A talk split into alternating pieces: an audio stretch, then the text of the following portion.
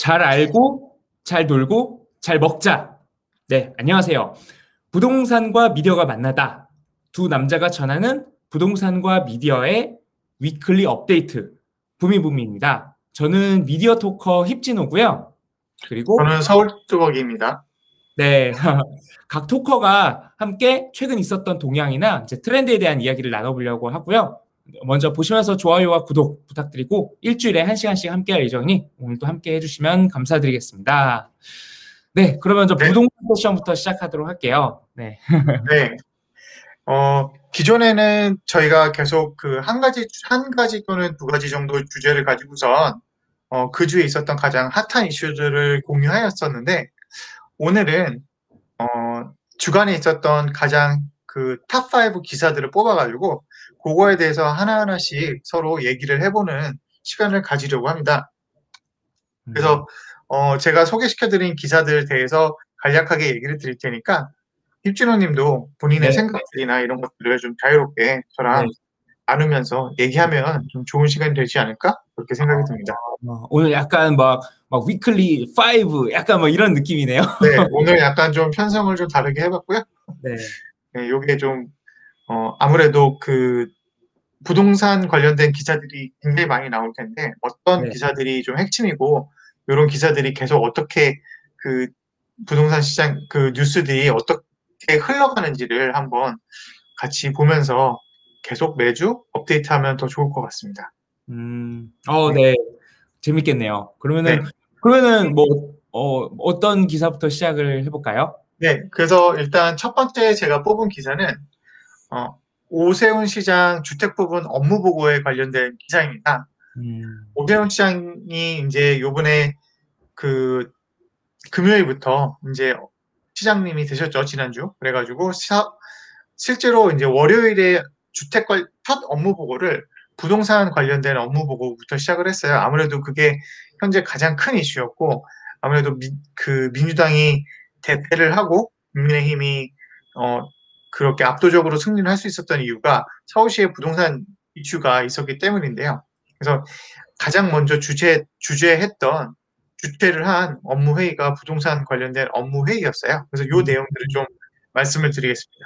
음, 기사의 기사는 4월 13일 날 기사였고요. 기사 제목은 오세훈 스피드 주택 공급 선언 자체적으로 가능한 곳부터 짓는다라는 게 기사 메인 타이틀이었고요. 어, 지금 여기서 얘기하는 그 스피드 공급 정책에 대한 얘기는 그 공공에서 할 수 있는 것보다는 민간에서 빠르게 자체적으로 할 수 있는 부분들을 좀 빠르게 진행을 하자라는 얘기고요. 그래서 여기에 또 이제 핵심 골, 기반이 되는 핵심 골자가 서울시장 그 당선, 아니, 서울시장 선거를 할 때 가장 그 핵심적이었던 것 중 하나가 재건축, 재개발 사업에 대해서 어, 규제를 완화하겠다. 이런 얘기가 있었는데, 그게 뭐 예를 들면은 배점이 어, 100점 중에 지금 70점을 넘어야 된다라는 거, 이런 배점 관련된 부분이거나 아니면은 행정부에서 이제 여러 가지 기준들이 있을 텐데 그 기준 자체를 좀 낮추자. 뭐 요런 내용들, 요런 내용들이 이제 그 핵심이었는데요. 아무래도 이렇게 얘기는 했지만 지금 이 기사에서 얘기하는 것 중 하나가 재건축 초과 환수 이익제, 그 다음에 분양가 상한제 같은 경우는 아무래도 시장의 권한이 되지 않기 때문에 오세훈 시장이 하는 얘기들은 매우 제한적일 것이다. 라는 얘기를 하고 있고요. 음, 그 다음에 오세훈 시장이 그 시장 선거할 때 일주일 안에 모든 재개발, 재건축을 풀겠다고 얘기를 했는데 사실상 이 많은 내용들이 대부분 어, 조례를 개정해야 되는 내용이에요. 그래서 아무리 빨라도 2에서 3개월 정도 소요가 될 것이다. 라고 기사에도 또, 또 짚고 있어요. 음, 그래서 요 주택 분야 업무 보고 주요 내용을 몇 가지 이제 핵심적인 걸 꼭 얘기했던 내용들을 보면 음, 민간 재건축 재개발 사업에 대해서 헌집을 만들고 새 집을 만들어서 선순환 구조로 만들자라는 얘기를 했었고 그다음에 전세 시장 에서 전세 물량을 늘려서 중산층에 대해서 그 주택을 공급할 수 있는 방안을 마련하자. 음, 그다음에 저소득층을 위해서 임대주택 바우처를 제공을 하자. 또는 청년들 같은 경우는 월세 지원을 하자. 이런 얘기가 있었고 또, 어, 또 하나가 이제 공시가격에 대한 얘기. 공시가격을 재조사해야 된다. 그 공시가격 재산정 근거를 마련을 해야 된다. 그래서 급등 단지부터 우선적으로 검토를 해라. 얘기가 있었고 마지막으로는 어, 주, 주택 정책을 부서를 개편을 하자. 그래서 주택 건축 본부랑 도시계획 통합을 추진을 하자. 상생주택 TF를 조직을 하자. 이런 내용들이 가장 그 핵심적이었던 주택 관련된 업무 보고의 내용들이었습니다. 음, 약간 그런 느낌이에요. 이제 새로운 사장님이 딱 이제 취임하셨을 때 네. 약간 이제 전체 미팅을 하면서 앞으로 네. 약간 아젠다라던가 이제 키워드, 방향성 같은 걸 좀 정리해 보는 정도의 음, 이었다고 보면 되겠네요. 뭔가. 네네네. 어, 지금 여기서 그첫 월요일 날 했던 업무 보고 회의에서 나온 내용들을 보면은 대부분 그 선거 때 공약으로 내세웠던 주요 포인트들을 다 담고 있는 것 같고요. 음, 다만 아까 얘기했듯이 이게 서울시장 혼자서 할 수 있는 부분이 아니라서 특히 재건축 초과 환수 이익제 분양가 상한제 같은 경우는 음, 어, 중앙정부의 그런 국토부 권한의 또는 기재부 권한의 그런 내용들이라서 어, 서울시에서는 사실 자, 하기가 힘들 거고 어, 규제 완화나 재건축에 관련된 그 서울시에서 가지고 있는 고유 권한들도 아무래도 조례 개정이나 그다음에 시의회 의원 의회를 좀 설득해야 되는 부분이 있어서 2, 3개월 정도 소요가 된다라는 부분이 있는데요. 여기서 좀 재밌는 얘기는 그런 기사에 나와 있지는 않지만 요번에 그 시의 의회 그 의원들도 네. 어 시장에 시장이 그 선출하는 그 직이 있대요. 그래서 음. 그게 곧 만료가 된다고 하더라고요. 음. 그래서 요 서울시장의 말을 또 100% 어, 민주당이 아니다, 자기가 민주당이라고 하, 하더라도 100% 이제 또 어, 무시할 수는 없는 그런 상황이라고 하고요. 음. 네, 그 다음에 네, 임기를 좀 더 아무래도 이게 되게 되게 좋은 기회일 거잖아요. 그 의원들은 네, 이거를 좀 이제 좀 더 연장을 받으려면 아무래도 서울시장 눈치를 안 볼 수가 없겠네요. 인사권자라고. 네, 네, 네, 그렇다고 하더라고요. 그래서 어, 좀 아무래도 그렇기는 하지만 어쨌든 시간은 걸린다. 음.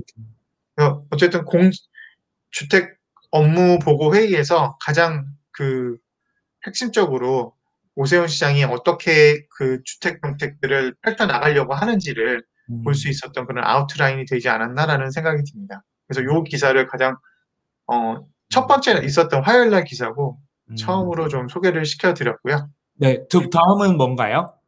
네. 다음 기사는 이제 재건축 규제 완화, 음. 아파트값 상승폭 다시 커졌다. 음. 라는 내용. 이게 금요일 날 나왔던 내용이고요. 음. 그 다음에 또 4월 14일 날 수요일에는 또 제, 오세훈의 재건축 속도전 기대, 담질 목동 창계가 들썩인다. 라는 내용인데요. 어, 둘이 이제 비슷한 내용의 기사들이고요.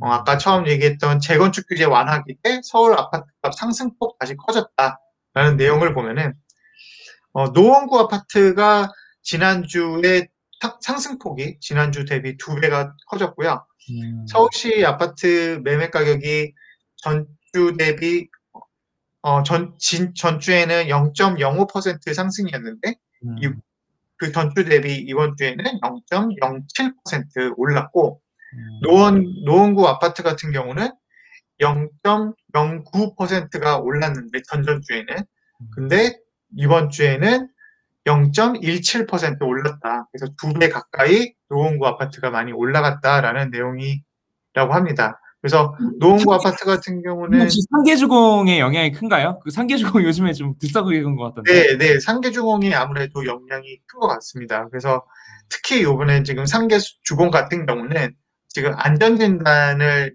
시작을 하고 있는 단지들이거든요. 음. 근데 오세훈 시장이 지금 그 현재 자기 시장의 권한으로 어, 시장을 그 풀어줄 수 있는 부분이 바로 안전진단에 대한 부분이거든요. 음. 그래서 아무래도 안전진단을 통과하기 직전인 또는 안- 진행을 하고 있는 그런 단지들이 어, 주요 단지들이 목동 그 다음에 상계 이 지역들이거든요. 그래서 그 중에서도 이제 상계는 가격대가 아무래도 어, 다른 지역들보다는 재건축으로서는 접근하기가 좀 어, 낮은 금액으로 물론 높습니다만 낮은 금액으로 접근할 수 있기 때문에 그런 부분에서 지금 상계가 좀 가격 상승률 폭은 아니지만 율이 좀 많이 올랐고요. 어, 물론 다른 다른 동네 같은 경우는 상승 금액 자체는 워낙 이제 금액 자체가 덩어리가 크기 때문에 많이 올라가 있는 올라가고 있는 상태입니다. 그렇다고 뭐 강남이나 이런 데가 올라가지 않는 것이 아니라 이제 강남구랑 서초구도 강남구가 0.08%에서 0.1% 올랐고 서초구는 0.08%에서 0.1% 예, 이렇게 올랐다고 하거든요. 그래서 사실 뭐 어, 노원구 아파트 같은 경우는 0.098 요퍼센트 올랐고 그 다음에 강남구 같은 경우는 0.02% 오른 거지만 실제로 사이즈로 봤을 때는 뭐 강남구가 훨씬 더 많이 올랐다고 볼 수가 있겠죠. 강남 건축이라고 네. 하면은 뭐 음마 아파트 같은 거 말씀 그런 게 위주가 될까요? 뭐 잠실주공 네, 뭐 네. 아마 잠실주공 음. 또 핵, 핵심지죠. 거기는 또 더군다나 한강까지 끼고 있으니까요. 음. 그다음에 뭐 음마 아파트 음. 그 외에 이제 다른 아, 재건축 관련된 아파트들 이미 강남 쪽이나 이쪽은 음. 조합 설립이 인가가 됐거나 음. 안전진단이 다 통과된 아파트들이 많이 있거든요. 음. 그러니까 이런 아파트들은 또 이제 다시 이제 박차를 가하고 있는 거죠. 음. 네. 어. 앞으로 재건축에 이제 좀 바, 바람이 네. 더 네. 커지지 않을까 싶네요. 지금 벌써 임기를 시작하자마자 이런 분위기라면은. 네. 그 선거했을 때 그때 박영선 후보와 오세훈 후보가 그 둘이서 경합을 했을 때 제가 저도 그렇고 많은 전문가들이 얘기했던 것 중 하나가 오세훈 시장이 오세훈 후보 시절이 시장이 됐다면은 음. 재건축 재개발 쪽에 특히 음. 재건축 쪽에 많은 그런 자극이 있어서 자건, 재건축 쪽 시장이 이제 활성화될 것이다. 음. 대신 박영선 후보가 되면은 아무래도 기존의 그런 어, 구축 아파트들이나 보호화된 지역들이 어, 사업을 진행하기가 더 계속 어려워지는 상황이 되기 때문에 아무래도 신축 아파트들이 좀 더 자극을 받을 것이다 라고 예측을 했었는데 아니나 다를까 오세훈 시장이 되면서 재개발 특히 재건축 쪽의 아파트들 그, 그 중에서도 한강변에 있는 아파트들 또는 안전진단을 진행하고 있는 아파트들이 굉장히 어, 자극을 많이 받고 있는 상황이고 음, 네, 그렇게 받고 있는 상황인 거 상황이 된 거고 그 말씀 주신 한강변이랑 재건축이 합치면은 그 여의도가 네. 거든요 그렇죠. 여의도 지금 네. 분위기가 어떤가요, 여의도? 아, 제가 뭐 이 이후에 여의도를 방문하거나 해보진 않아서 음. 어, 자세하게 제가 제가 경험할 한 건 아니지만은 뭐 음. 물건이 계속 줄어들고 있다고 하더라고요. 그쪽 지역이나 뭐 음. 다른 재건 재건축도 마찬가지지만은 아무래도 그런 기대 심 기대의 심리가 많이 올라가기 때문에 그런 부분들이 좀 있는 거고요. 하지만 고, 요 기사에서 그 또 다른 이제 뭐 뒷부분에서 어떤 얘기를 하냐면 서울시 거래허가 규제택 만지작이라고 또 이제 뭐 중간에 또 멘트가 있어요. 음. 어, 홍남기 부총리가 어, 이런 얘기를 했죠. 어렵게 안정세를 잡았던 부동산 시장이 다시 음. 불안해지는 것이 아닌게 매우 우려스럽다. 음. 그래서 이런 얘기를 하게 되는데, 음.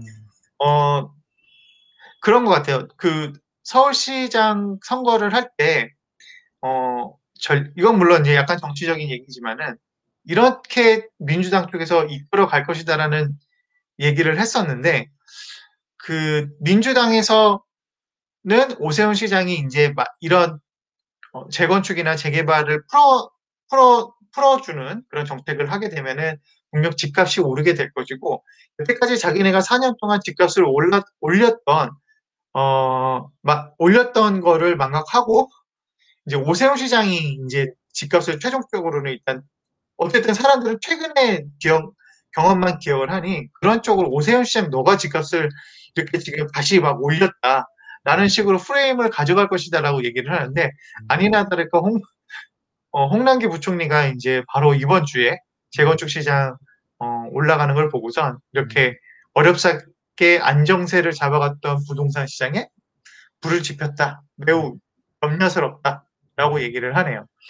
물론 오, 그거 받고 네. 약간 우세훈 서울시장이 또, 아, 나도 지금 뭐 토지, 그, 토지 거래 허가 구역, 그, 이거를 네. 뭐 연장이라든가 추가를 고려할 수 있다라고 이런 식으로 또 약간 보호막을 약간 좀 만드는. 네, 네. 그래서 오세훈 시장도 사실은 굉장히 부담스러울 거예요. 물론 자기가 이제 그 집값을 그 장기적으로 잡기 위해서는 재건축 재개발을 풀어주면서 그런 것 그런 것들을 좀 어, 지- 그럼에도 불구하고 집값이 오르름에도 불구하고 그런 것들을 추진을 할 수밖에 없다라고 얘기는 했지만 막상 자- 본인이 이제 시장이 돼가지고 이런 것들을 이제 풀려고 하는데 집값이 올라간다면 어, 아무래도 좀 부담이 되죠. 그렇기 때문에 지금 토지, 토지 거래 허가제 구역을 지금 더 논의를 하게 되었고, 어, 기존에는 그 삼성 지역과 청담 이쪽을 네. 토지거래 허가구역으로 묶어놨잖아요. 그게 음. 6월 22일 날 허가구역이 지정이 풀리게 된다고 합니다. 만료가 된다고 합니다. 그래서 이거를 재지정을 해서 연장을 할 것이냐, 어, 이런 지금 논의가 되어, 있- 되- 될 때가 됐는데, 이거를 연장하는 거를 이제 풀어주지 않, 않고 오히려, 어, 요 재건축 지, 그 단지들이 있는 지역들을, 음, 어, 오히려 대- 더 확장해서 묶어야 되는 지금 음, 논의를 하고 있다는 점에서 봤을 때, 음, 어, 오세훈 시장도 좀 그런 쪽에 좀 많이 딜레마가 있다라는 좀 그런 모습이 보여집니다. 요것도 그래서 마찬가지로 그 같은 날짜에 음, 그 뉴스가 같이 게시가 됐었어요. 음. 아, 이거 진짜 딜레마겠네요. 이거를 본인이 공약한 거라던가 당의 방향성은 규제를 푸는 거라서 사실 토지거래 허- 허가 구역을 풀어주는 게 맞는데 그럼 아신 것처럼 자연스럽게 강남으로 다시 막 매수세가 몰리고 올라갈 게 분명히 보이잖아요. 네, 그렇죠. 아, 이거 진짜 되게 어, 떻게 풀어가야 될지 오세훈 시장이 되게 어려운 네. 숙제가 될 것 같아요. 이거를. 네. 음, 근데 이제 저, 저의 그런 개인적인 생각으로 봤을 때 예를 들면 뭐 다 그렇다는 건 아니지만은 지금 조합 설립 인가를 한 그런 단지들이 있잖아요. 네. 어차피 조합 설립 인가를 하고 나면은 토, 거래하기가 거의 불가능해지거든요. 왜냐면은 그 입주권을 받을 수 없는 그런 자격이 되기 때문에 음, 거의 극소의 물량들만 거래를 하고 있- 할 수밖에 없거든요. 지금 현재 기준으로는. 음, 그렇게 봤을 때 사실 토지거래 허가구역으로 묶은다 한들 어, 조합 설립 인가를 했다면 그게 음. 그렇게 문제가 되겠느냐? 얼마 음, 그 일부에서만 이제 효, 그 어, 영향을 미치지 않겠느냐라는 생각이 들고요. 음, 근데 반면에 오히려 토지거래 허가구역으로 묶인다면은 음, 그 지역을 사지 못했던 다른 수요자들이 음, 어, 그 주변 지역으로 더 수요가 몰리면서 음, 주변 지역의 집값을 또 오히려 좀 더 자극하지 않을까. 음, 예전에 대치랑 삼성 이쪽을 그 토지거래 허가구역으로 묶었을 때 그 주변에 있는 다른 강남 그 단지들이나 이런 쪽이 또 난리가 났었잖아요. 조곡 역삼 이런 데가 반사 이익을 막 그렇죠. 네, 거기가 또 굉장히 반사이익이 컸었는데 아무래도 그런 오히려 그런 또 부작용이 있을 수 있지 않을까라는 것이 이제 생각입니다. 어, 저는 이제 그 6월달 토지거래 허가구역 연장이 어떻게 될지가 또 강남에 네. 이 불쏘시개가 불, 불이 네, 붙을 네, 아니 잠시 네. 또불 꺼질 것이냐로 좀 네. 한번 주목해 보면 되게 재밌을 것 같아요. 옷에 그 재건축 지역을 토지거래 허가구로 묶는 것도 딜레마지만 6월 22일 날 그거를 재지정할 것이냐 아닐까도 굉장히 큰 딜레마일 거예요. 음, 오세훈 시장을 믿고선 사실 그 지역 사람들이 맞아요. 진짜 평일날 진짜 다 일 밀어놓고선 지금 투표하러 갔단 말이죠. 그 투표하러 음. 갔는데 거기를 다시 묶은다 그러면은 좀 배신감이 들, 들, 들 거고 그렇다고 이걸 푼다 그러면은 거기 사실 노다지잖아요. 저 음. 지금 못 사서 지금 사람들이 줄을 서 있는데 거기를 다시 살 수 있는 기회가 생긴다고 하면은 음, 아무래도 또 다시 수요가 몰리면서 집값을 올리게 되겠죠. 음, 근데 이제 이거를 아까 얘기했지 오세훈 시장이 좀 뒤집어 써야 되는 예, 음, 그런 좀 상황이 지금 발생을 했습니다. 네. 음. 어, 재밌는 재밌는 이슈이자 뉴스가 네, 네. 네.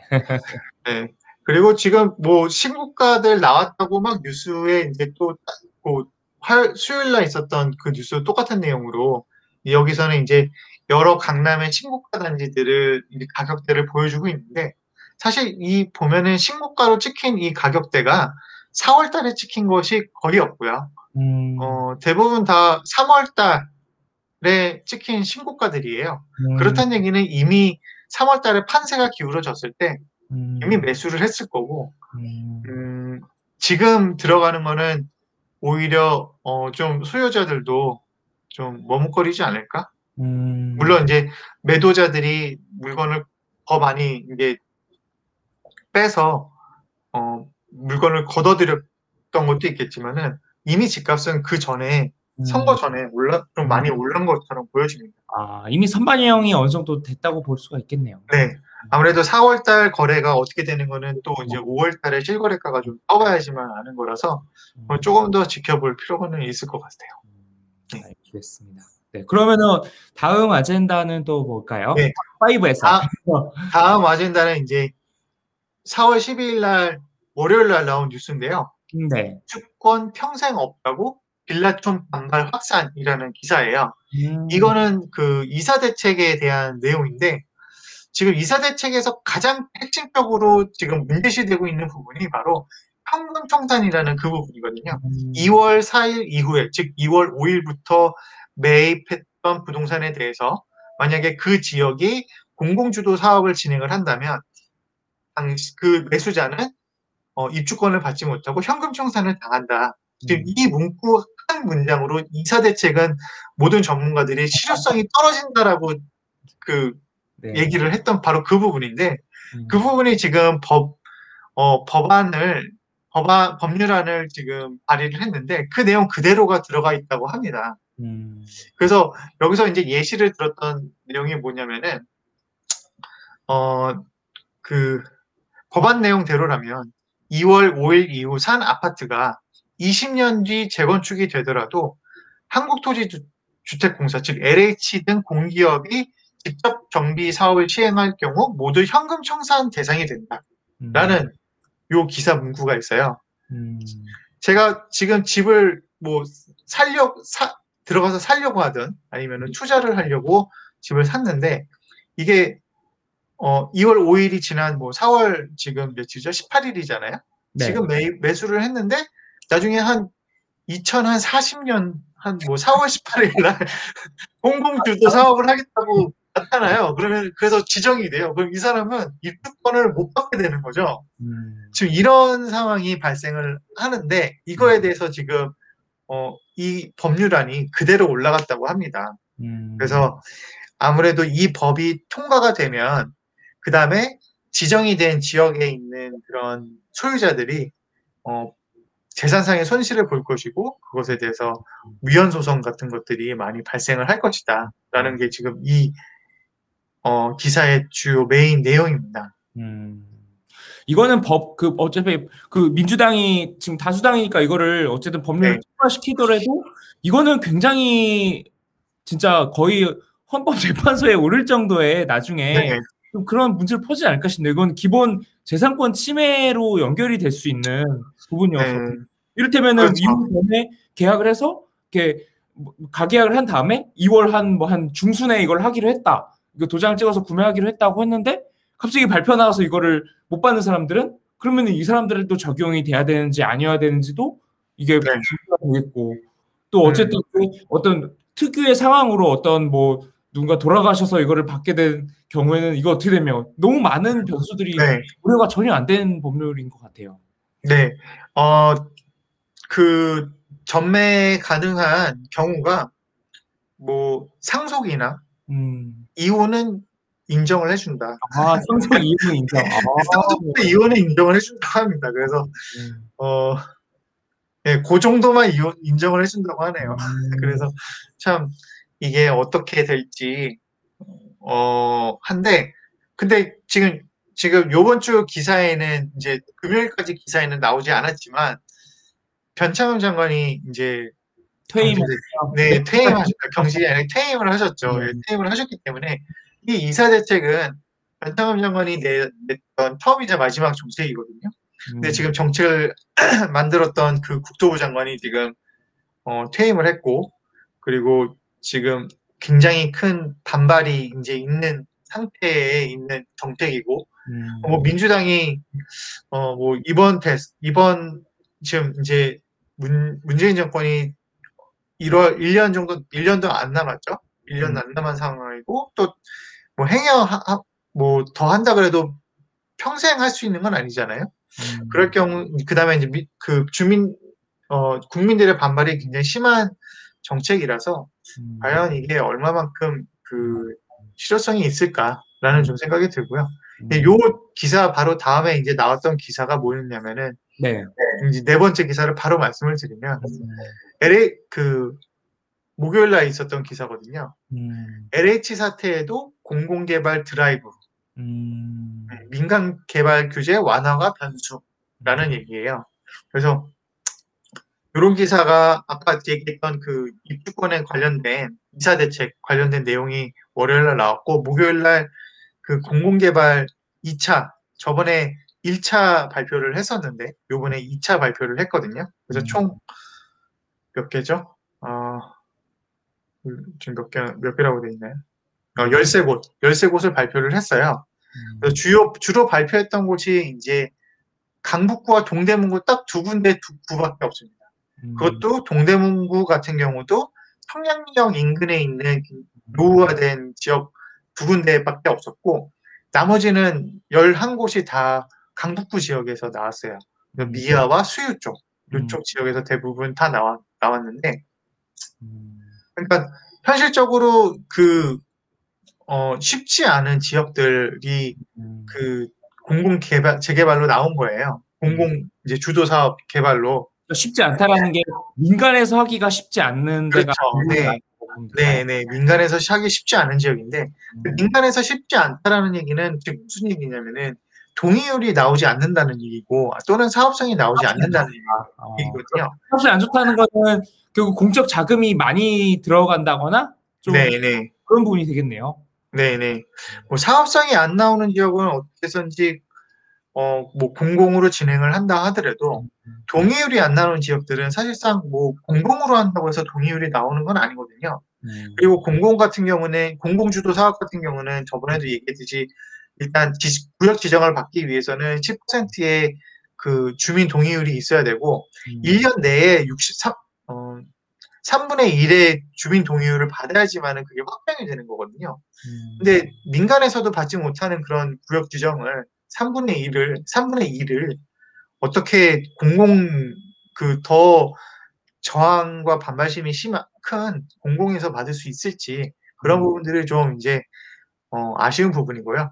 이제 이, 온, 요번에 발표했던 13개 지역 중에서 가장 그 큰 지역은 용두동에 음. 있는 청량리역 인근 지역, 그게 음. 3,200세대가 공급이 될 것이다라고 얘기를 하고 있고, 네. 그다음에 옛 수유 12구역 음. 2,696세대가 들어온다라고 얘기를 하고 있어요. 음. 옛 수요 12구역 같은 경우는 아무래도 교통이 굉장히 어, 멀리 떨어져 있고 지금은 그 뭐죠? 경, 그 우이 신설인가요? 음. 거기가 네, 그 여기에 들어와서 조금은 나아졌지만은 음. 아무래도 그 전까지는 그 교통이 불편했기 때문에 노후화된 주택들이 많았어요. 근데 교통 아직 뭐 우이 신설이 들어왔다고 하지만은 그래도 그게 어, 경전철이기 때문에 사업성이 크게 나오지 않기 때문에 이제 진행을 하는 부분이 있는데 용두역 있는데 부분 같은 경우는 사실상 위치가 굉장히 좋거든요. 위치가 굉장히 좋은. 이 완전히 그 노다지 바로 옆에 있잖아요. 네, 네, 위치가 굉장히 좋고 다만 여기가 진행되기 쉽지 않은 거는 사- 아마 상권이 아마 있어서 진행이 되게. 어렵다고 알고 있어요. 그래서 이런 데는 상권 같은 경우는 뭐 그 민간에서도 사업성이 상권 상권을 가지고 있는 사람들이 사업성이 안 나오기 때문에 안 하는 건데 음. 공공으로 하겠느냐? 공공이 진행 자, 본인들이 이제 사업성이 좋다라고 얘기는 하지만 음. 그런 부분들이 과연 그 민간에서 하는 것만큼 그 정확히 계산돼서 나왔을 때 과연 비교해 봤을 때 그게 음. 과연 민간보다 우- 더 높은 사업성을 줄 것이냐 내가 음. 내 토지를 넘겨줘야 되는 그런 페널티를 갖고선도 음. 이런 부분들이 아마 좀 봐야 되는 포인트가 되지 않을까라고 생각이 들고 이것도 마찬가지로 지난 시간에 계속 얘기했듯이 LH 의 그런 땅 투기 의혹 때문에 분위기가 많이 꺾여 있는 부- 이거 이거를 어떻게 지금 그 음. 극복하느냐가 음. 또 이제 굉장히 좀 더 힘든 이슈가 좀 앞에 있는 거고 음. 아까 계속 얘기했듯이 오세훈 시장은 민간 사업을 주도를 하려고 하는데 이런 이런 지금 공공 그 주도 개발을 할 때 서울시 이거는 결국은 서울시에서 어이 지역 지정을 해주고 사업 시행 사업을 통과시켜 줘야 되는 거거든요. 음. 근데 서울시장이 지금 오세훈 시장이라는 말이죠. 그러면 음. 오세훈 시장이 과연 이거를 통과를 해줄 것이냐? 음. 퇴짜 놔도 되는, 퇴- 그러니까 물론 아무 이유 없이 퇴짜를 놓지는 않겠지만 음. 뭐 이거 사실 서류라는 게 완벽할 수 없고 행정 행정이라는 게 이제 좀 어느 정도 그래도 그 유도리 있게 그 굴러갈 수 있도록 이렇게 사업이 진행될 수 있도록 이렇게 서포트를 해주면서 공공에서 이렇게 해줘야 되는데 그게 아니라 오히려 이런저런 거 까다롭게 따지면서 진행을 하게 되면은 음. 아마 통과될 수 있는데도 통과가 쉽지 않게끔 아마 할 수도 있거든요. 그래서 이런 부분들도 사실은 좀 주요 변수가 될 수 있을 거라고 생각이 듭니다. 그리고 그 뭐냐 변창흠 전 장관이 물러나면서 지금 노영욱 씨가 지금 새로운 국토부 장관으로 지금 이제 예정되어 있는데 네네. 결국에는 이게 아젠다라는 게 어쨌든 자기의 아젠다로 만들어서 밀어붙이는 게 되게 중요한 힘인데 그 이사 대책을 주도한 변창흠 장관이 물러나고 새로운 장관이 이런 힘든 숙제를 자기의 그거를 뭐 이렇게 무리, 무리를 하면서까지 이걸 밀어붙일까 이런 의구심이 음. 들더라고요. 그래서 음, 변창흠 장관의 퇴임과 함께 앞으로 네. 공공 재개발이라는 게 사실 이미 시장의 관심도 어느 정도 좀 잃어가고 있고 네네.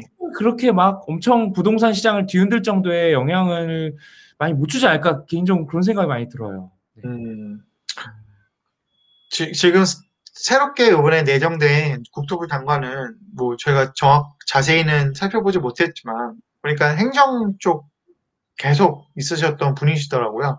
네. 정치적인 이슈랑은 조금 어 것보다는 실무 쪽으로 좀 많이 보실 것 같은데 어, 이사 대책은 아무래도 특히 공공주도 사업 같은 경우는 아무래도 좀 여러 가지 여러 가지 장애물들이 많다라고 음. 그렇게 좀 생각이 듭니다. 음, 알겠습니다. 네, 그러면은 다음 아젠다는 뭔가요? 네. 요번 다음 아젠다는 이제 임대차 3법입니다. 음, 그 이게 또 시장 그 요번 뉴스 요번 주 뉴스에서 굉장히 큰 한 이슈 한 이슈였던 것 같은데 음, 어그 얼마죠? 3천만 원에 네, 6천만 원. 예, 고, 고, 보증금 6천만 원, 아, 6천만 원. 아, 6천만 네, 원에 30만 원인가요? 30만 원, 네, 네.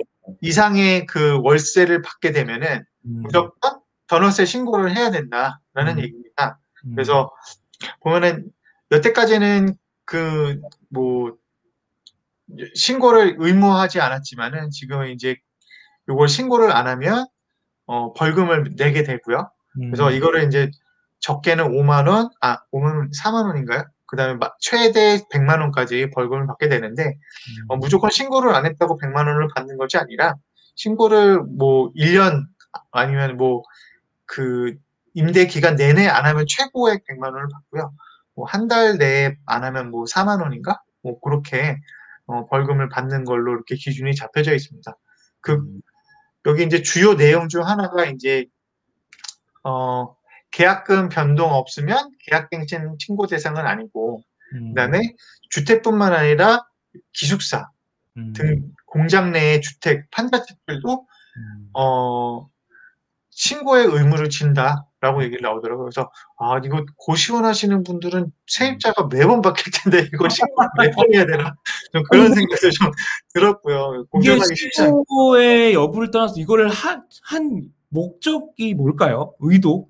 이거를 아, 왜 그냥 추진을 할까요? 공공 공공에서는 이제 그 이걸 이제 시행하는 목적에 대해서는 음, 임대 임차인들이 그 정확한 임차 진행 중입니다. 음, 네. 그 진행 중이네. 그 잠시만요. 음. 쉬리가 갑자기 작동했어요. 이거 어떻게 꺼야 되나? 어, 그래서 약간 이거를 보다 보니까 저는 그게 생각나더라고요. 임, 그 임대사업자 제도가 과거에 이제 노무현 정부 때인가요? 그때 생겨가지고 김현미 장관이 다시 드라이브를 걸었었잖아요. 그래서 네네. 그게 사람들이 생각하기에는 이게 결국에는 조세 정책, 결국에는 이거를 세금을 부과하려고 하는 것이다. 이 세, 기존에 이제 수면 위로 드러나지 않았던. 근데 이번에는 이게 월세까지 오고 너무 타이트하게 이게 오니까 약간 이번에도 좀 세금 거두는 거 아니야? 약간 이런 네. 이걸 때문에 심리적 반발심이 많은 것 같더라고요. 뭐, 이거 왜, 왜 하는 것 같으신가요, 이게? 그러니까 공공에서 정확히 얘기하기로는 자기네가 그, 그 투명하게 임차인들에게 시장 가격을 알려주기 위한 문제가 발생했습니다.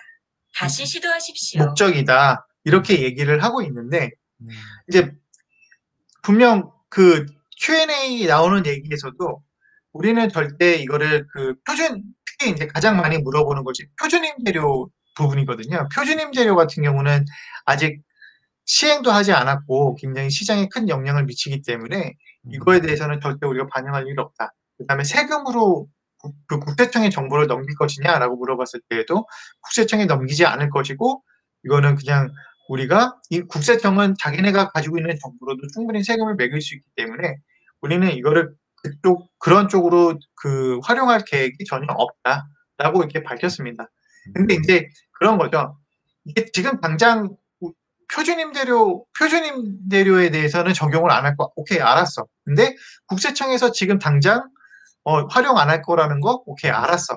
근데 이게 일단 수집을 한다면 언젠간 너네 쓰지 않겠니? 음, 이제 이렇게 쓰기 시작하면 시대가 변하게 된다면 음, 어, 고- 너네들이 어, 어떠한 제도를 다시 이제 수정 보완하면서 이거를 활용할 수 있는 바- 부분들을 너네가 찾지 않겠니?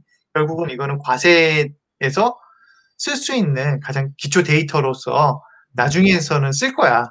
라고 음. 시장에서는 이제 다들 그렇게 생각을 하는 거죠.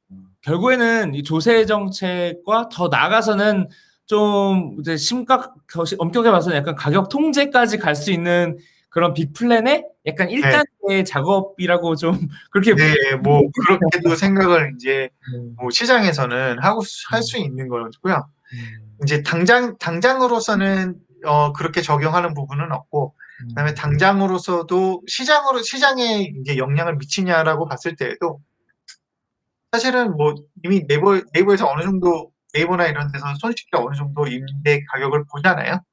그렇기 때문에 큰 영향을 미치지는 않을 것이다.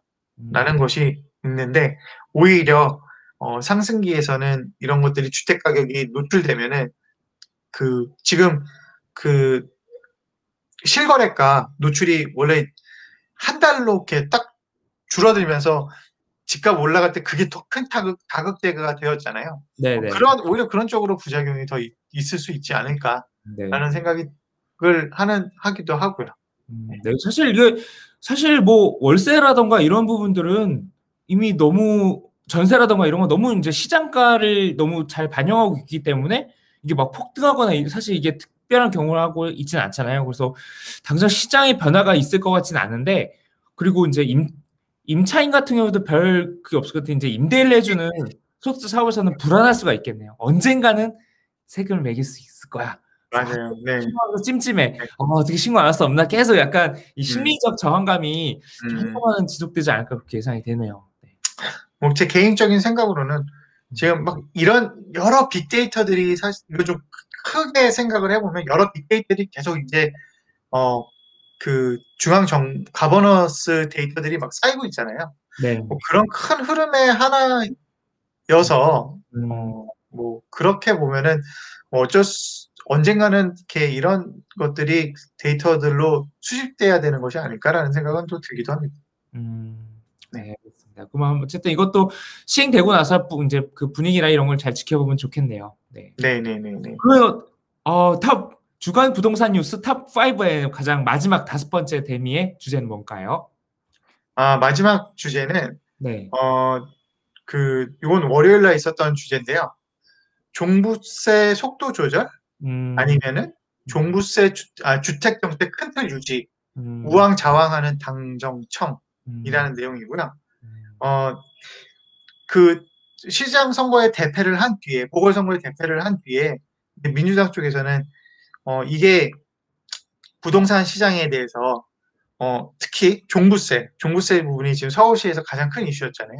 그래서 음. 종부세 부분에 대해서 좀 완화를 해야 되고 속도 조절을 해야 되는 것이 아니냐 라는 얘기가 이제 나오고 있다라는 얘기를 하고 있고요. 또는 이제 어 그 대출에 대해서 대출을 좀 더 완화해 줘야 되는 것이 아니냐라는 얘기가 나오고 있는데 사실은 그 민 그 지금 현재 정권이 가지고 있는 부동산은 투기다라는 그런 이념의 틀을.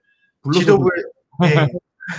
그 여기 정확히 제가 워딩을 말씀을 드리면 부동산은 투기라는 이념적 틀에 갇힌 지도부 목소리가 여전히 큰 데다 아직 부동산 시장이 안전 국면에 접어들었다고 보기 힘들다는 점에서 시전 여부는 미지수다 라고 음. 적혀 있어요. 그래서 어 이런 얘기가 당연히 지금 나오고는 있습니다. 그래서 세율을 조정을 해야 된다. 아니면은 공시 가격이 올라가는 것들을 좀 속도를 조절해야 된다. 이런 여러 가지 의견이 나오는데 결국은 부동산은 투기다라는 이념적 틀에 갇혀 어, 여당, 여당 핵심 지도부의 반대를 넘어설지는 미지수다라는 것이 이 기사의 음. 예, 핵심이었고요. 이 기사는 민, 민주당의 안티 기사가 쓴, 쓴 건가? 근데 생각이 드네요. 제가 좀 전에 기사를 하나 봤는데 그, 네네. 친, 그 친문 쪽에 이제 핵심 세력 중에 하나가 이제 굉장히 강성이시죠. 정청래 네네. 의원이 종부세 기, 납부 기준을 9억에서 12억, 2억으로 네네. 발의를 하겠다라는 걸 좀 전에 기사를 봤는데 음, 네네네. 또 생각이 의원들이 다 다른 것 같아요. 보니까. 음, 음. 지금 보니까 민주당에서도 이제 네. 그 보통 이렇게 굉장히 그, 그 핵심 적이고 큰, 큰 이제 주류의 얘기들이 아무리 분위기가 좋았을 때에는 그 누- 안에서 그 내부에서도 이렇게 반론을 펼칠 수 없었을 텐데 요번에 사실 그 흐름이 지금 끊긴 거잖아요. 분위기가 뒤집어진 거거든요. 음. 그러면서 이제 본인이 가지고 있었던 생각들을 아마 민주당 내 이제 다른 의원들은 또 생각이 달랐을 수 있잖아요. 큰 지도부의 방향과 다르게 네. 아무래도 그런 생각들이 좀 이제 튀어나오는 거가 아닐까라는 생각이 들고 음. 예, 이제 근데 기사의 이제 핵심은 어, 반기를 들긴 쉽지 않을 것이다. 얘기는 나오지만 뭐 이런 기사의 내용이 이제 결론이었던 것 같습니다. 저는 거기서 조금 현실성이 당장 있는 거는 네. 일 1대 그 뭐냐 무주택자의 대출 완화라던가 1주택자의 좀 세금 감 좀 이렇게 줄여주는 부분은 현실적으로 그거는 조금 여기서도 좀 민주당에서 그런 움직임이 있지 않을까라는 기대 기대함 그리고 예상을 조금 하고 있어요. 좀 네. 이번 서울시장으로 인해서 좀 느낀 바가 있으셔서 아마 좀 음, 움직임은 있지 않을까. 근데 나머지 의원들 중에서는 조금 이제 무리가 되는 것들은 아무래도 그 네.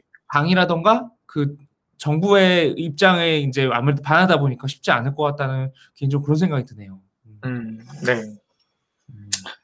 음. 오늘, 오늘 이번 주 탑 5 뉴스는 이렇게 다섯 가지 뽑아서 어, 아, 소개를 시켜드렸습니다. 거의 예전에 가요 톱 10에 거의 이제 네. 버금가는 부동산 탑5 아 너무 흥미롭게 잘 들었습니다. 그래서 이렇게 흐름들을 한 번씩 쭉 보면서 일주일에 네. 어, 또 다음 주에는 아마 음. 요, 여기에서 이제 또 파, 파생되는 뉴스들이 나올 거고 또 새로운 뉴스들이 이제 나오면 어떻게 계속 흘러갈지를 쭉 보면서 소개시켜 드리도록 하겠습니다. 음, 네, 알겠습니다. 앞으로 탑5 부동산 뉴스 앞으로도 기대하도록 하겠습니다. 네.